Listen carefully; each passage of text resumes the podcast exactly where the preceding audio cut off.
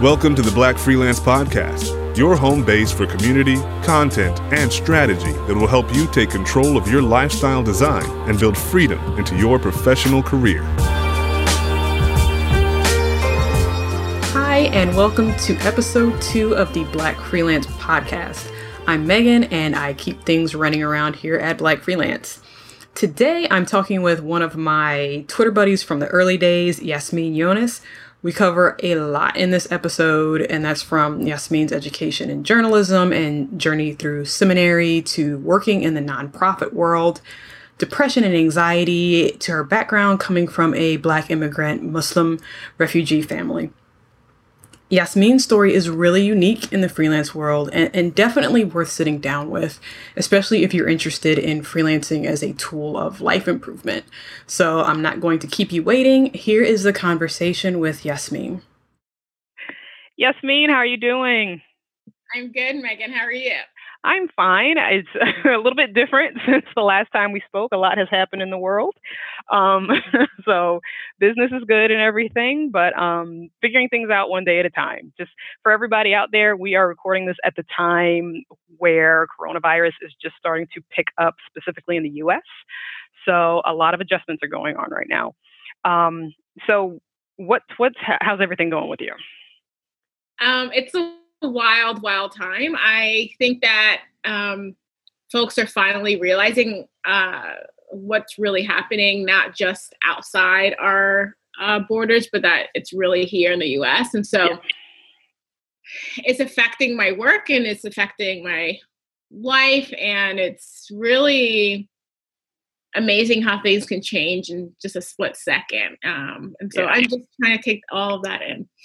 Yeah, same. Definitely the same. Mm-hmm. So let's let's get started with just letting everybody know a little bit about you and about your business and what what your freelance life looks like.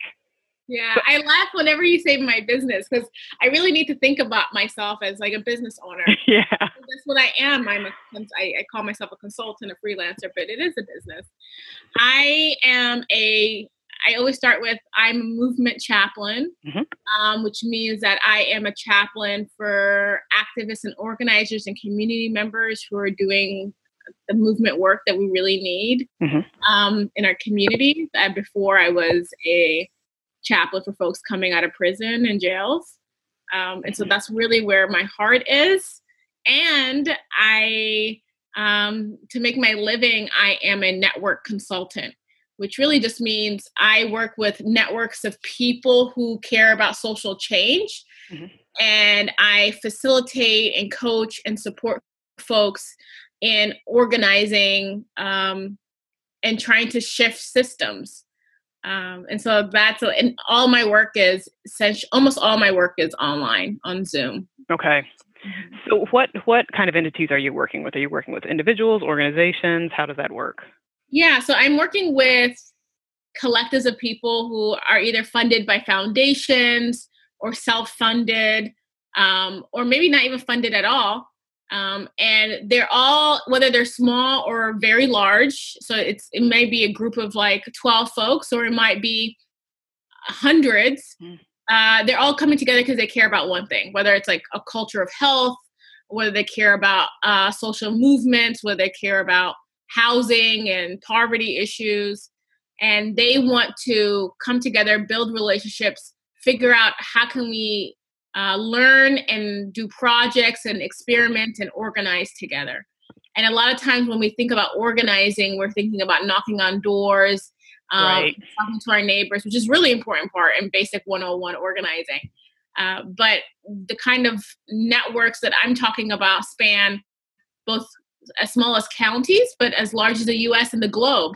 So I'm working with people in San Francisco. I'm located right outside Washington, D.C., working with people in Texas and Florida, Minnesota. And every day we're talking and building together. Gotcha. Okay. And how long have you been doing it so far, as far as um, from a freelance perspective? So I graduated seminary. I started my last year of seminary um, in 27, 2018 and okay.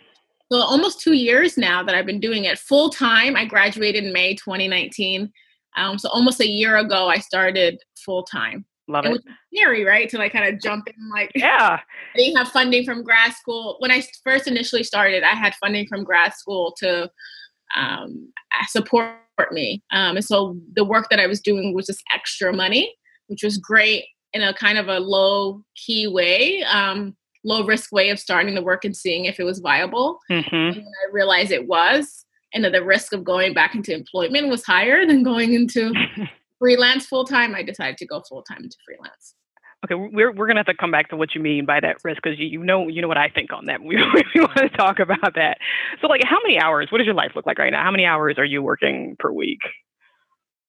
So this is the best part for me. When I worked in nonprofits, I was working 40, 50, 60, 70 hours a week, weekends, yeah. evenings, and was completely burned out. And that's the reason I decided to go into freelancing. I now work usually average about 20 hours a week. That's a huge difference. Huge difference. I work 20 hours a week and make at least double, if not triple, what I was making. Okay, can, can I say this is like, and I, I, talk about this online because what what you just said, like the numbers, were was like one of my big freelance goals was making you know twice as much money as I was making in my previous job, and while doing half the work. And I feel like that goal is like so important for people as opposed to say, oh, I'm going to be like a six figure freelancer or a seven figure freelancer, especially if you're trying to work in a field where you have experience or education, uh, because it's, it's, it's easier to translate as opposed to like a dollar goal and you're working within the reality of where, of, of, of your field. Yeah. And the reason, and I wanted to make it very clear, the reason, one of my biggest reasons was the the toll of the racism and just the you know the workaholic nature of our culture um, and how abusive it is and mm-hmm. also because i'm someone who lives with a disability mm-hmm. um, and i struggle with depression and anxiety and other issues and i was like i can't have this job kill me right. um, whether slowly or quickly and so that for me was a huge motivator for the reasoning um, of, of the reason for me to go into freelance. So how how quickly did you notice a difference from the change from before to, you know, basically designing your lifestyle? About how long do you think that transition took from to get from there to where you are now? So I had grad school as kind of a bridge, um, yeah. and that allowed me to think deeply about what kind of life did I want to live. Yeah. Um, but honestly, it, it's it's taken me a few years, about three four years, mm-hmm. um, to make that to make that switch. It wasn't overnight. Um, but I was on a deeply healing journey, and I was, you know, I had a therapist, I had a chaplain, a psychiatrist. I was changing my lifestyle and realizing bit by bit what did I need to be well and to be whole and I knew that I didn't want a lifetime of waiting for Fridays and Sunday nights. I didn't want to yes. life on the evenings and the weekends. Um, I didn't want to feel guilty constantly and have work hanging over my head. Um, I wanted um, a life with, I wanted a healthy, bountiful, joyful life with nourishing work weaved in. I didn't want work life balance because work is part of life. I wanted life. Mm-hmm. Um, I want to be living it constantly and to be well. And I, I feel like what you just mentioned is so important because I talked to a lot of freelancers who have gotten into this work and they're str- they're more stressed out than they were when they were employed, which is like very very likely if you don't go into it with intention. Um, you know, if you're stepping into freelancing or any business and you don't have an idea of the kind of life you want to build and you aren't purposely setting, you know, making your business decisions and your freelancing decisions based on where you want to end up, it's really easy to end up like in in the same place if not worse just because you're still working with people you're still doing work um, I know I've seen a lot of people end up, you know, burned out in freelancing and going back to employment, which isn't where they wanted to end up, but it's just because they weren't intentional from the beginning. Yeah. I think you need to have something more that is larger than the money that is yeah. motivating you. Otherwise, you'll just get lost in the sauce, as they say. Um, oh, easily. And and often when we think about we leave employment, but employment does not leave us. Yes. And probably before the womb. Like we talk about generation intergenerational trauma, and you talk about this, Megan, but about like how your parents and their parents and we can't talk we can't talk about this without talking about race and class and right. all these expect cultural expectations also but I I realized that you know just because I didn't have a boss and I was my own boss didn't mean that I was stepping outside of kind of this capitalistic uh, hierarchy of like you know why are you being lazy and you have to work nine right. to five and this is work hours and this is work days and what does it look like to work I realized that honestly, I want to work between the hours of 11 and 3. I will mm-hmm. be flexible if needed. Sometimes it's 9 and 2, or it just depends on what the need is. That I realize that I want to have Fridays off. I'm Muslim. I want to be able to go to Friday prayer. Right. Um, I want to have a three day weekend. Mm-hmm. now, it's really four days for the most part. Um, I realized that actually I can squeeze my work Tuesday, Wednesday, Thursday. And then if there's other things that have to happen Monday, Friday, I can do that. Each week is different. But um, I really had to practice. And it was a process. It, it's taken years to process of like stepping away from there is only one way to be uh, to be a worker and to work well. Uh, and it's been it's been really interesting to see how much of that's internalized. It is. I like I know I started making that change probably when I was still employed. Um, stepping up, stepping out of the idea of feeling guilty for being lazy or feeling that I always needed to be productive and, you know, having that really tied to my identity. So by, by the time I got out into freelancing, I think I'd, I'd handled a lot of it, but not all of it because mm-hmm. for years I still, I still felt like you know, there was something wrong with me taking a day off. And not that I wasn't doing it because I was doing it, but I didn't feel good about it, which you should. I mean, you should be able to enjoy the fact that I'm not working, you know, even five days a week, or there's nothing wrong with me waking up and saying, you know what, I'm a little tired. I don't want to work today. You know, that should be a good thing and something you should be able to enjoy, especially if you stepped out on your own. And it can, it's, it, you carry over so much from employment and like you said specifically from the perspective of race because i know like looking back there was so much that I was doing to, you know, meet a certain standard and meet what I felt I needed to be as a black woman in, in a certain field. And being able to step back from that took a long time. It's you know, it's it's I think for a lot of us, you know, you might have been the good student or the good yep. um, child, daughter, son, or um, there's all these ideas you may or may not have been, but there's all these ideas of been socialized of who we are. And for me, I realized that I had gone into freelance because I if I'm in a depressive episode, it doesn't like call you up and tell you, "Hey, I'm on my way." Sometimes mm-hmm. you but there's some days that like I just can't concentrate and work. Right. Um, and what does my body need and what do I need? And there and then you're really dealing with hundreds of years of like this ideas of like anti-black ideas of like black people being lazy and mm-hmm. having to work even if you're sick and um, not having that reprieve. And there's there's there's this uh, group on Instagram called Nap Ministry that really talks about Black people and rest. Um, and I want to oh. that out. Um, they've been very helpful f- for me to learn how to let go and what do we do. We're seeing, and I know we're going to talk about the coronavirus epidemic or mm-hmm. pandemic, but I hear people talking about like you know this is a time to get you know all those passion projects, yeah. all that extra, all that and I'm like, no. And the chaplain in me says, no. No. A time to grieve. Yeah. Um, this is a time to connect. This is a time to rest. This is a time to meet your neighbors um, and think about really like what is happening and to allow our, sometimes it feels like we're not doing anything, but that allows our bodies to do the work and our spirits to do the work of, of acknowledging what is happening. Well, and, you have to make space for that because I look, I look back. I went, was it last week? Um, because I'm in healthcare, so we're always a little bit ahead of stuff on when this kind of thing happens. And I just had like a massive, massive conference get canceled. And last week it was kind of like, oh, this could get pretty bad. It would be, you know, bad if all the doctors and nurses went back to the hospitals and somebody actually had coronavirus and took it back. But between last week and today, which is Monday the 16th, I'm in a completely different place just even emotionally and internally, where last week it felt like, you know, business as usual. Right now, today, I basically have done, I've been taking a very light day.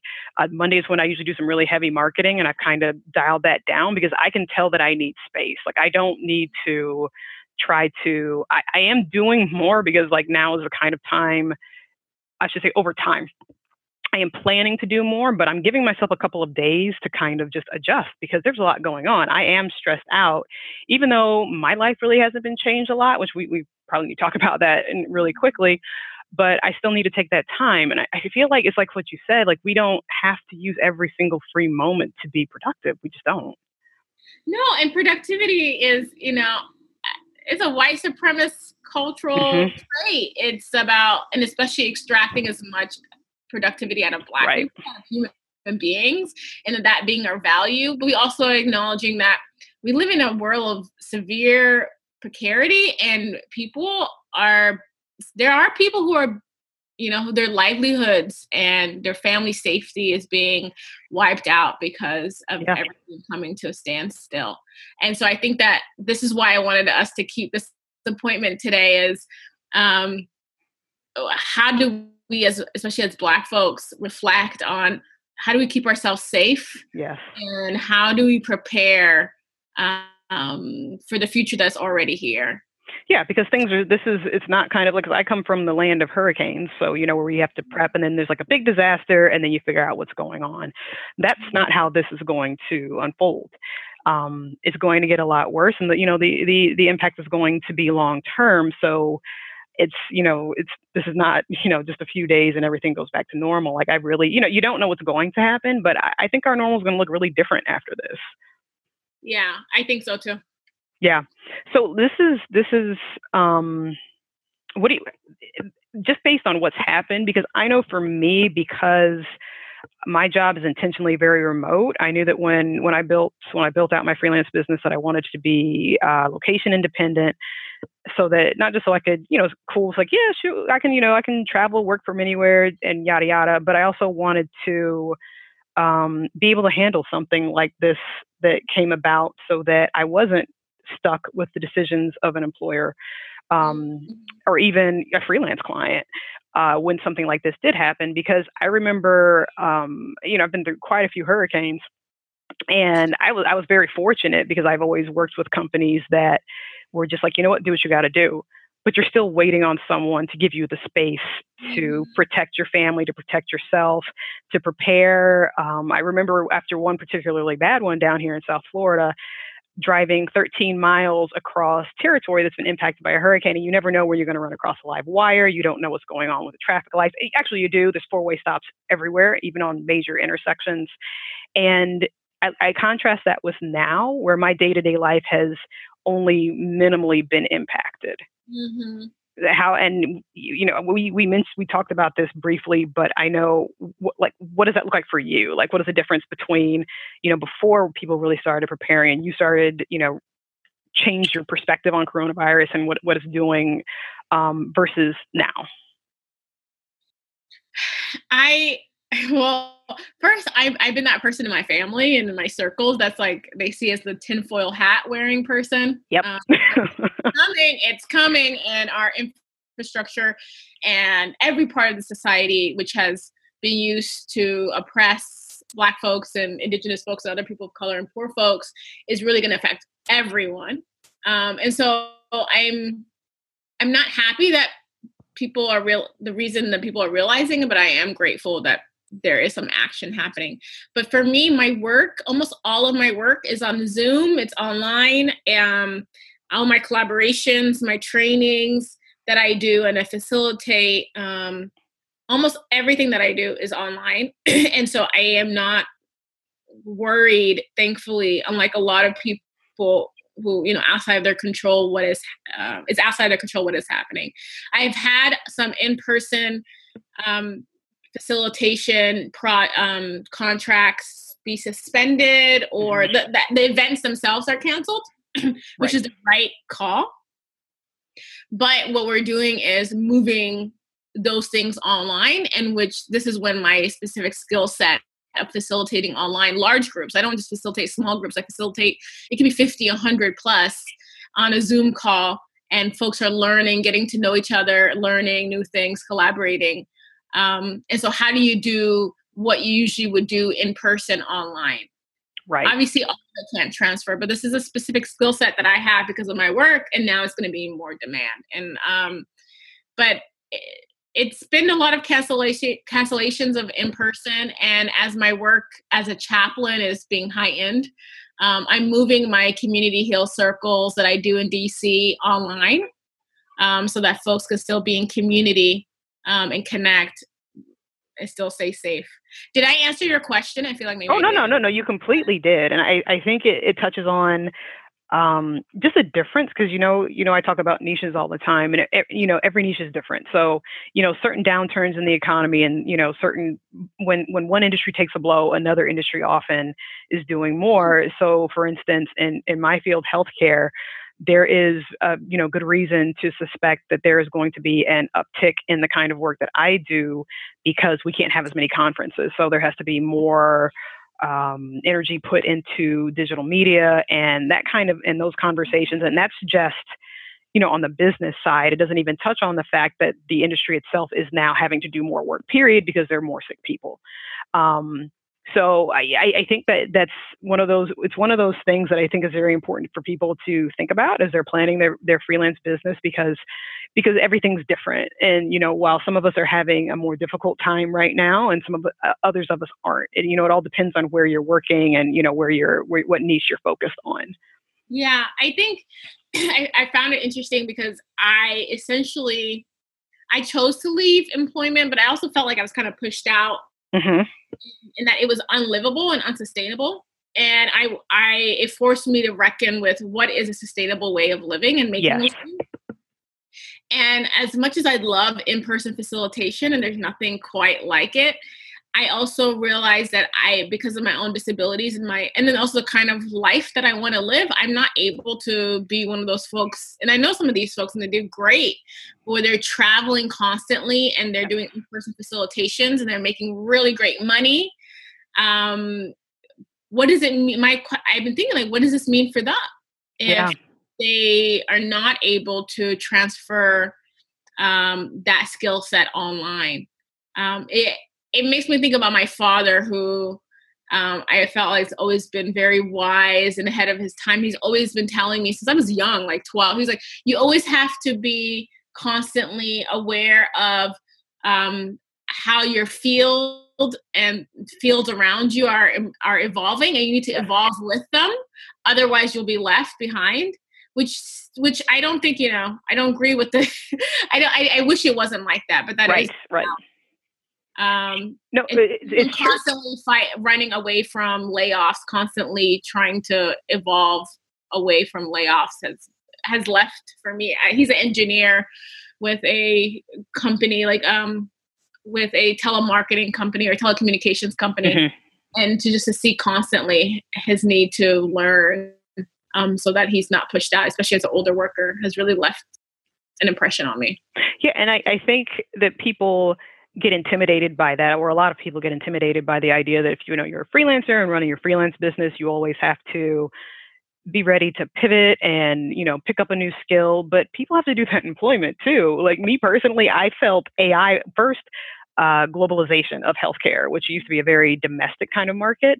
That was coming for my job, and now AI is coming for what I previously did. Mm-hmm. So I honestly can't say I feel any different on the freelance side than I did on the employed side because there's oh, you're you're not safe just because a business is taking on some some of the responsibilities for like marketing and like payroll, you know, versus yourself. Like you're still facing a lot of the same risks. Yeah, and I think it's really thinking about there there will always be jobs that no matter how advanced the computers are, they won't be able to do. Right. And thinking about what are those jobs um, is really important. And I, what you talk about, Megan, on Twitter a lot, and I appreciate is this idea of really is just acknowledging the reality of employment because it's only when you when you kind of hide from the fact that your job they could come for your job at any minute um, that freelancing feels extra scary. Right. But if we really, and is I'm not trying to dismiss the the risks of freelancing. No, no.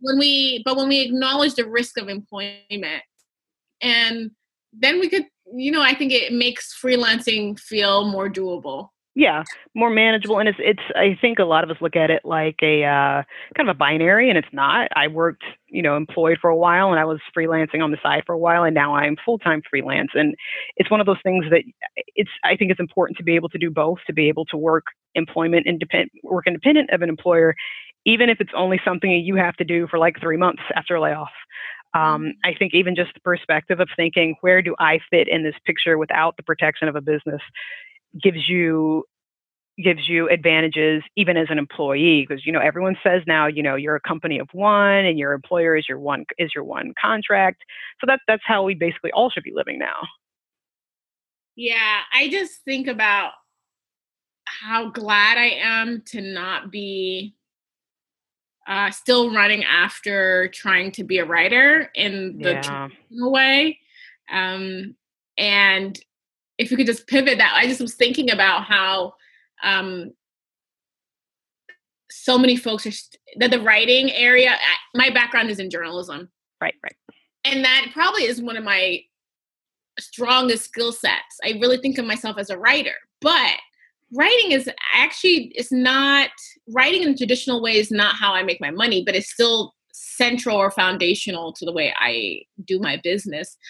I used to think that I wanted to write for all of these large, you know, I wanted to write for the New York Times mm-hmm. and um or write for, you know, other publications that you see and everyone knows and now we're seeing the gig economy has how how it's come for writing which used to be seen as a very like at least writing for those kind of places used to be seen as very secure mm-hmm and now so many of those people who write for those publications are actually freelancers but they're mm-hmm. running after jobs that pay $100 $200 $300 or maybe 500 here and there and are not able to really make a living. No and it's an, and it's intense work. It's like you're pay, getting paid $500 per piece for like a consumer piece that requires you know a ton of emotional labor and research and time is very different than me getting paid you know because I, am a writer um, but for i'm a brand writer for businesses it's very different than me getting paid $500 for a blog post it takes me like two hours in the morning and you know i go about my day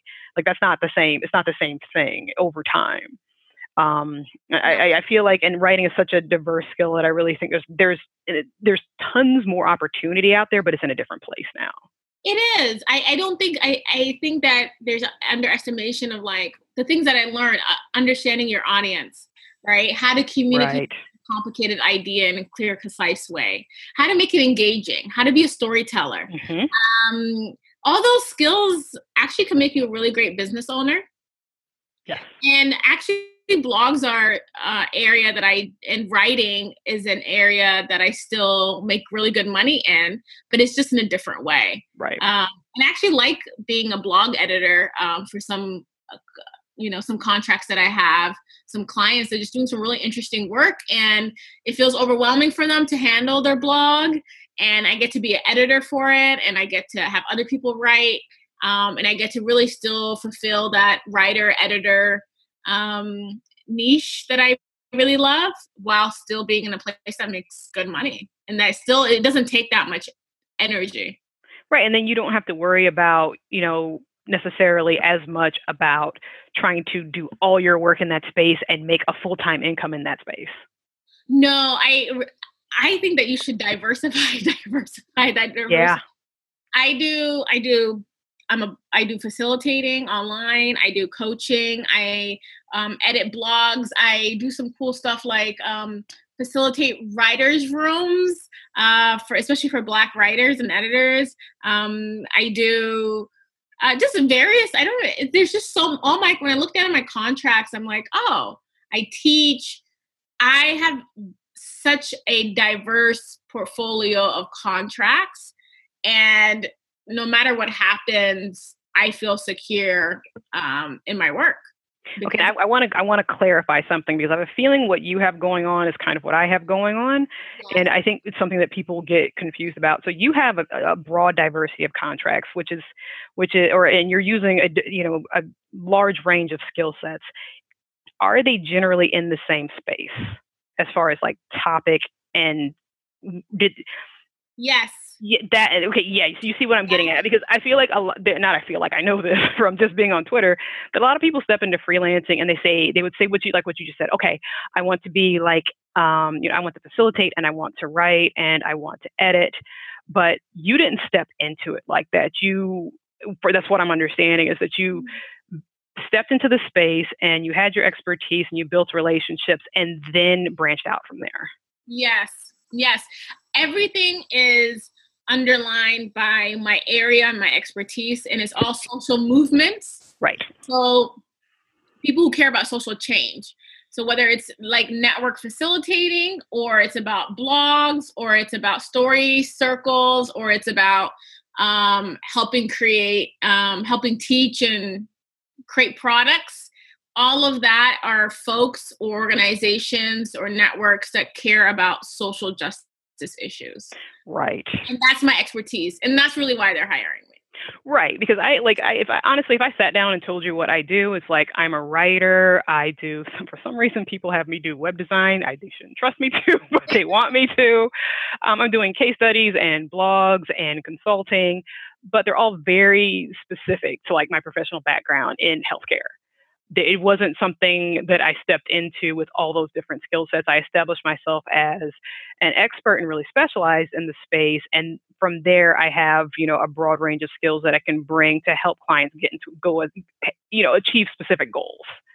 Yeah, I think that, thank you for articulating that because what I would, advice I would give is to um, really understand what what your area is and what you bring to the table and then people will start offering you interesting and maybe new way new mm-hmm.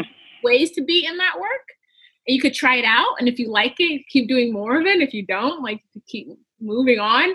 Um, but you don't want to be so scattered um, that no one feels like you're authority on something. Yeah and it's hard for them to trust you because they don't really know what you what you do.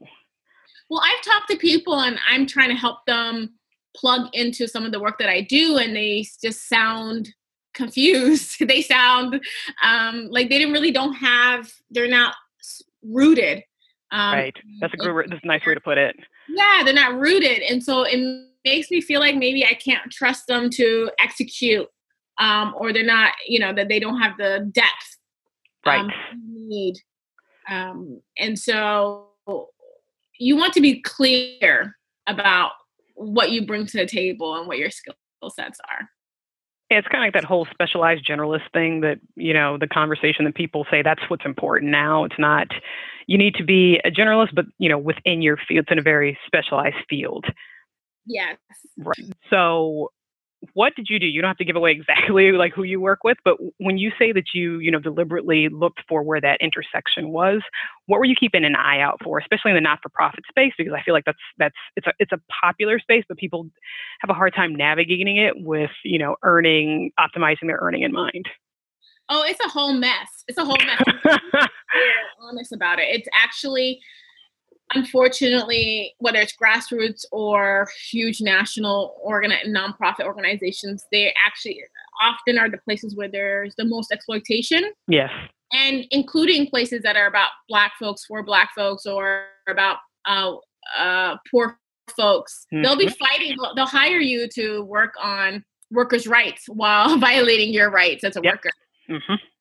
So just, you know, I just want to put people on, especially if there's some young folks who haven't experienced that yet. I hope you don't, and maybe this will help. But for me, it was about where are the, my question was really like, where are the spaces in which people are actually embodying and practicing the values that they're trying to set forth or right. the things that they're trying to push?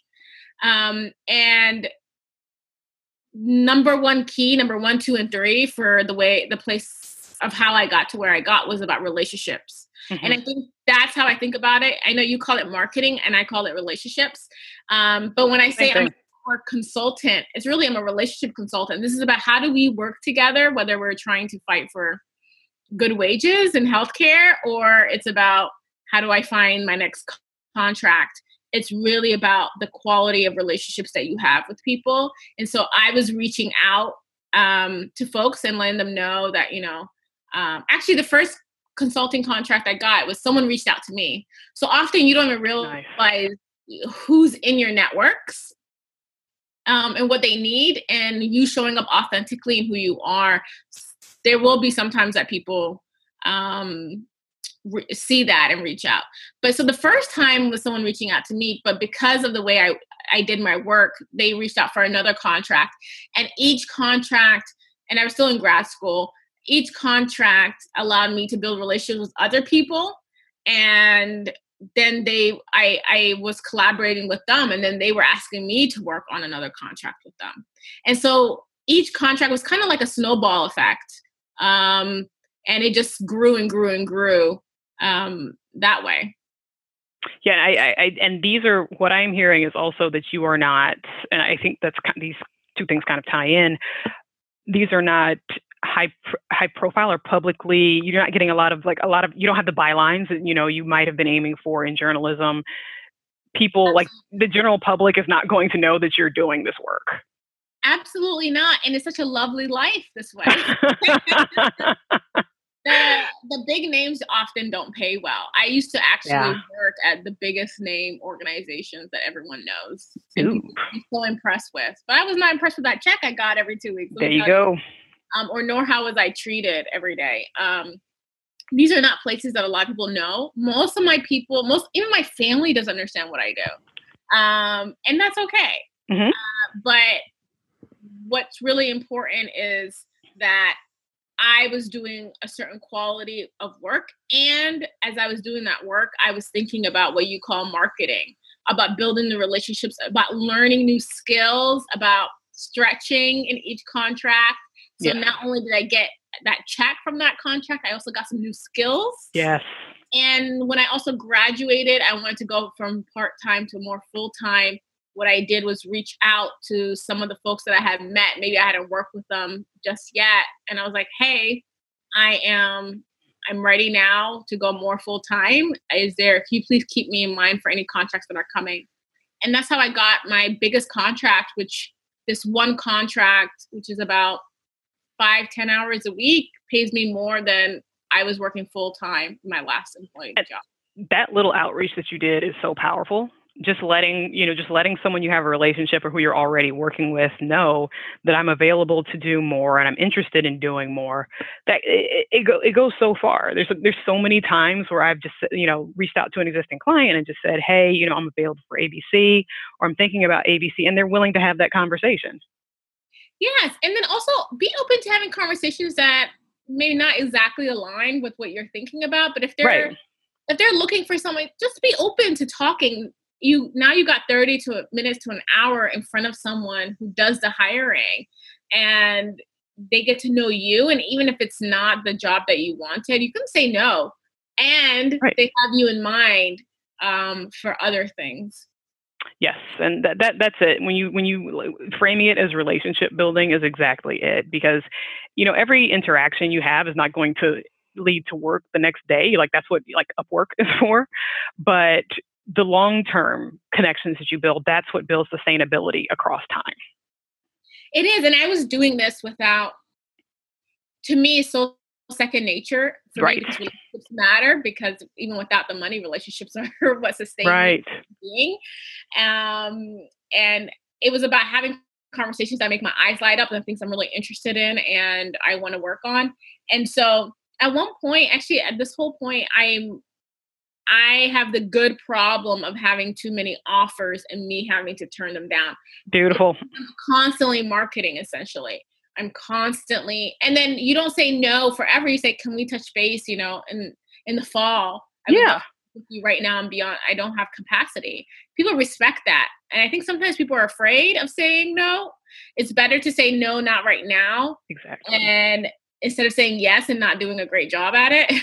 yes because sometimes all you have is your reputation and so there are people i've worked with that did that acted in ways that they shouldn't have or did quality of work that they didn't they shouldn't have, and um, it, I'm never going to work with them again. And I think, that, like now that I'm in a position to be helping hire and things like, I'm not working with those people again. Nope, I've done the same thing recently. Two people that I've worked with, and I've had to decide I can't work with them anymore just because they weren't able to say I can't handle this right now, or this is or isn't something I can do, or it's not something I do well.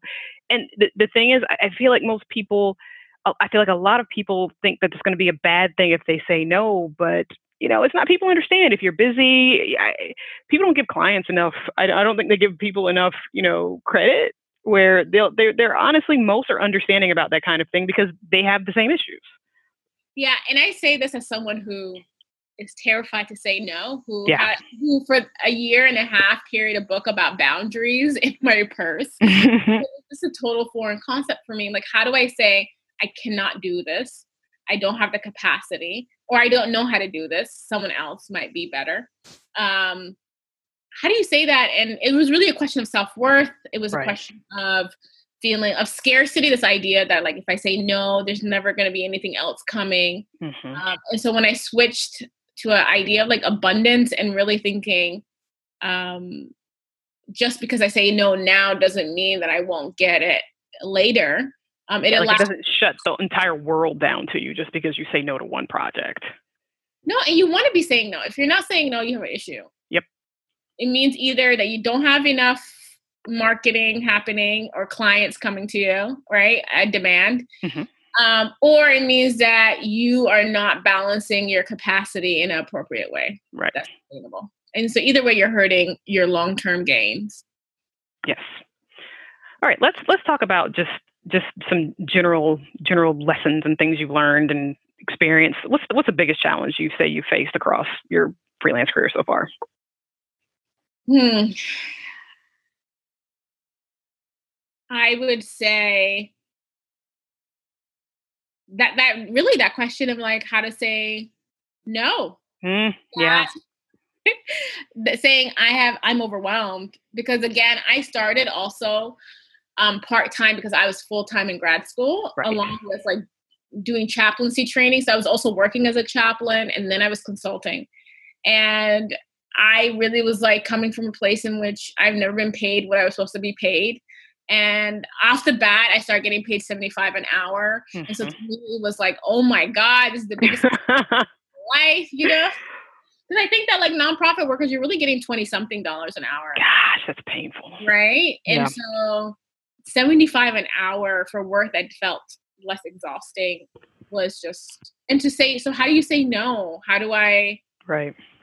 And so learning one that i could say no that also it was really an issue of good ethics and capacity management to say no um, and that people won't like leave me and abandon me.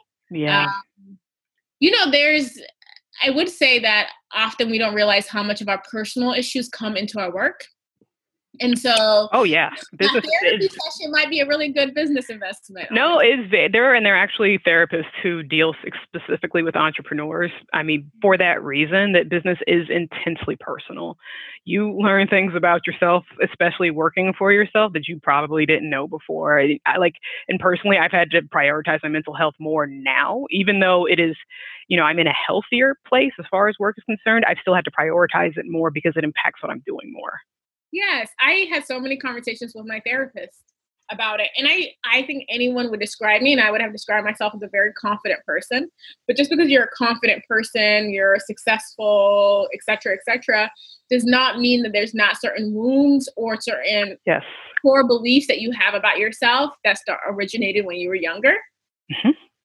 um, or from your employment history. And so it was really important for me to do that therapy work um, in order to kind of keep going. And also, I work with extraordinary people, and I work with some good, like, I did not have a good history of working with white folks. That was mm-hmm. one of my, I was like, I want to get out so I don't have to ever deal with this kind of racism. And so to be able to work with people who are also white, black, whatever, but like I, I work with actually much more diverse um, coalition of folks than I did before, but I get to choose who I work with Um, and if it's not a good experience, I get to leave. That has Yes. been amazing. That what kind of power that is. Oh yeah, like uh, I know for me, one microaggression, I'm out. Like there's no reason for me to stay around. And I say that, and I've probably experienced it, experienced maybe one in six years of freelancing versus like you know daily.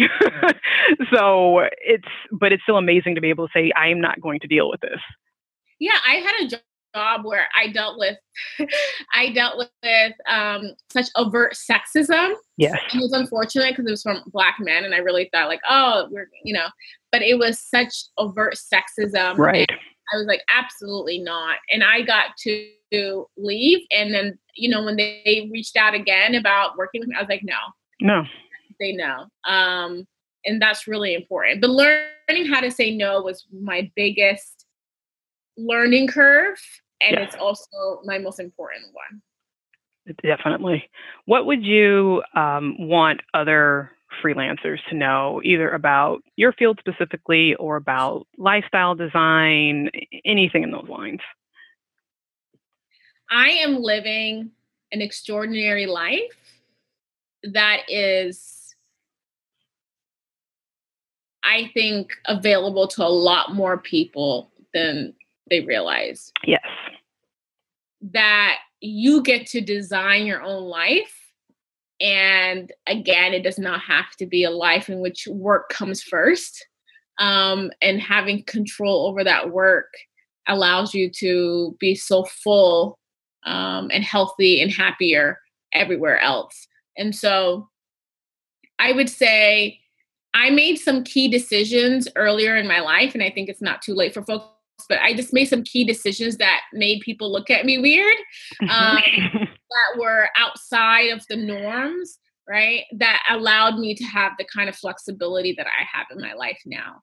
And so it's really okay if no one in your family understands. It's really okay if yes. like the professional circles are looking at you weird. It's okay to take a step down in terms of social capital and prestige in order to take a step up in terms of quality of life and happiness and Oh, money. that's a quote right. I do not have a prestigious um I do not have what people consider a prestigious career um like I did before. But when I did had had a so-called prestigious career and I was in Washington D.C. and my mom used to tell people I worked for Obama, which I did not. I, you know, you know, you know, you know, parents are. oh no, But- I know, I know exactly what you're talking about. When I had a prestigious career, I was miserable, Yeah. and it was really prestige is really about how other people view it. hmm And right now, I have what internally feels like the most prestigious career. I get to do work that's ethical, that helps people, that uh, supports me in a way of like abundance. Um, I get to say, you know what? I want to, you know, bake in the middle of the day at Yes. 12. I will bake, you know, and I, I get to um, see people and visit my grandma um, who lives back home. Um, just make a a decision, last minute decision to go and see her. I get to like live a life in which I'm in the front seat, and I think that for a lot of folks, especially thinking about mental health, yeah. this lack of control over our lives, this feeling of being dominated by others and having to ask for permission um, for things that really should be uh within workers' rights in employment and outside of employment really takes a toll that we don't realize. Mhm. Um, so often you can see me dancing in the middle of the day or taking a nap with my cat or seeing, you know, going on walks with my friend who's my neighbor. I get to have a quality of life that exceeds um, my wildest imagination. And it's that's what- and- And that's what matters. and that's what matters not what other people think Exactly. and i'm fine with people thinking i make no money that's great Yeah, exa- that is actually a good thing. That's, that is an underrated. That is something that's criminally underrated. especially black families you know everybody calling you i don't know you know i hope some folks don't listen to this but i just you know some it you know it's okay it's really okay to to live your life on your terms yeah so Yasmin, thank you so much. This has been an awesome conversation. Thank you, Megan. Thank you for this platform. I just want to shout out that you're the reason, like a huge reason why I felt comfortable going to freelance. Like reading your work, um, and checking out your workbook and it was really just every day reading your Twitter. it kind of changed my mind, you know? It really changed my mind about what is possible.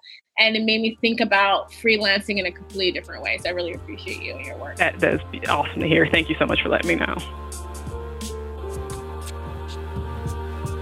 Interested in starting or improving your own freelance career? Whatever your skill, come by blackfreelance.com and sign up for the monthly newsletter to start sculpting your best freelance strategy.